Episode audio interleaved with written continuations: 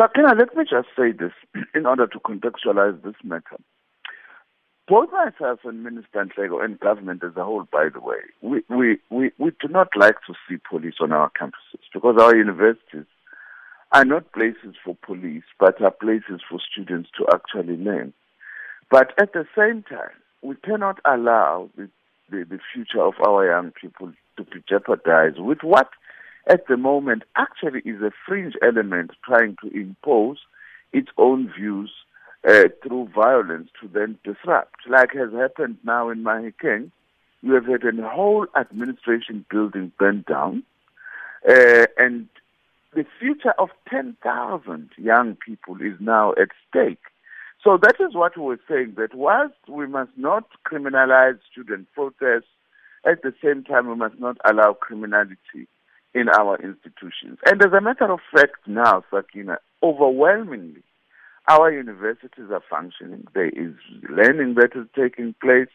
It's a few institutions that are having problems. Even in those institutions, as I say, it's a fringe element which seems to want, they were hoping actually to use the beginning of this year to impose their own narrow political agenda, including launching some kind of election campaign at the expense of uh, academic programs at our university. Minister, you know, one of the criticisms that have been leveled against you in this whole uh, debacle is that when you make statements like the ones you've just made about a fringe element, um, that is said to be divisive and uh, uh to be diminishing the plight that students are actually fighting for. What's your response to that?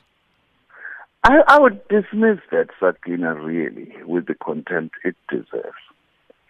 As things stand now, I'm correct that overwhelmingly our universities are working as I'm talking to you. There is learning and teaching that is taking place in most of them. And I have said it many times, including last year, that the issue of fees that the students are raising, the issue of institutional culture, the issue of racism, patriarchy, all those are legitimate concerns by students that government itself has been dealing with since 1994. And it's good that students are actively taking up these issues. So there is no question that I'm delegitimizing legitimate student concerns. But at the same time, we can't say, we can't then close our eyes to the fact that there is indeed a fringe element that is actually disruption. Sakina, how do you explain the fact that a science building that was opened by the former Minister of Education, Minister Pandor, has been burnt down, including the records of an entire campus in my in Mahikeng. In a democratic South Africa, there is no reason to actually do that. And media must help us.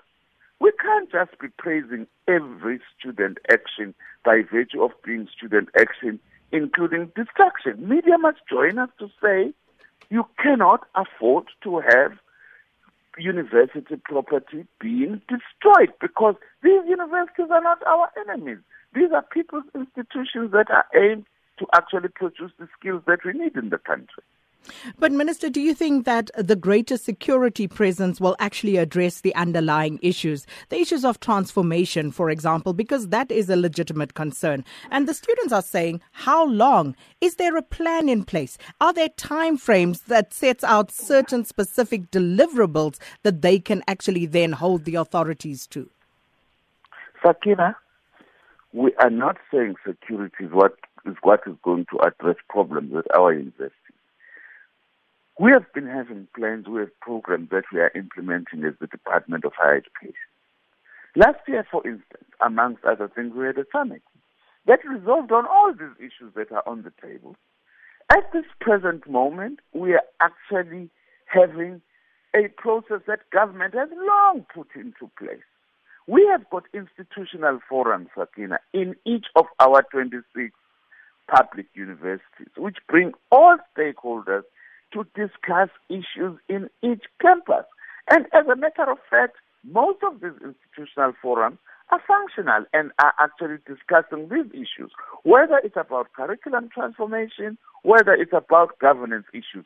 As I'm talking to you now, I've got legislation before Parliament that is actually looking at how that is going to give government more powers to set transformation goals on an ongoing basis in order also to, to emphasize that we will not allow institutional autonomy to be abused to actually block transformation.